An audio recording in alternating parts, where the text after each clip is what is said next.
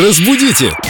Далее! Юлия Фадеева обложилась словарями, скачала несколько приложений в свой телефон, связанных как раз э, с кадетским... Нет, как это у вас, корпус русского языка? Корпус русского Да. языка, да, это не Итак, кадетский. вопрос от Марии вам. Юля, добрый день. Добрый. Пение – хобби длиною в жизнь. Конец цитаты. Поясните, пожалуйста, нужна ли в данном случае запятая и правильно ли слово «длиною» писать с двумя «н». Вот такой вопрос от Марии Ивановой.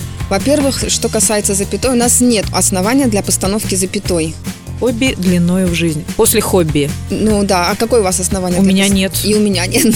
Но длиною, например. Длина для меня слово с одной «н». Да. Без Дальше, удвоенной. что касается удвоенности, с- в слове длина существительная одна н, нету суффикса, это просто корень. Длин, окончание а. Мгм. Э, Двойное н появляется, например, в слове длинный. Да, А, это но мы это, знаем. да, но это уже длин Суффикс. корень, и второе н это суффикс. Ой, я не перепутала. Да-да-да. Хорошо. И Мария спрашивает, есть ли разница. На мой взгляд, в данном случае имеет место управление между именами существительными хобби и длиною. Именно поэтому последнее с одной «н». В силу чего запятая не требуется.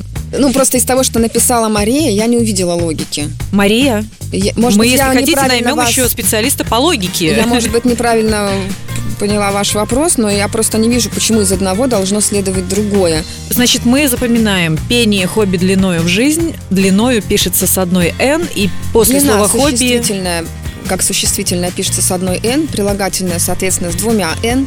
Мгм. Запятая здесь не нужна, потому что нету оснований для постановки запятой. А я слышала, что у вас же тоже есть хобби длиною в жизни. Длиной в жизни это только языки. А всё я-то здорово. думала, вы поете Ну, поют, да, но это так. периодически. Разбудите! Далее!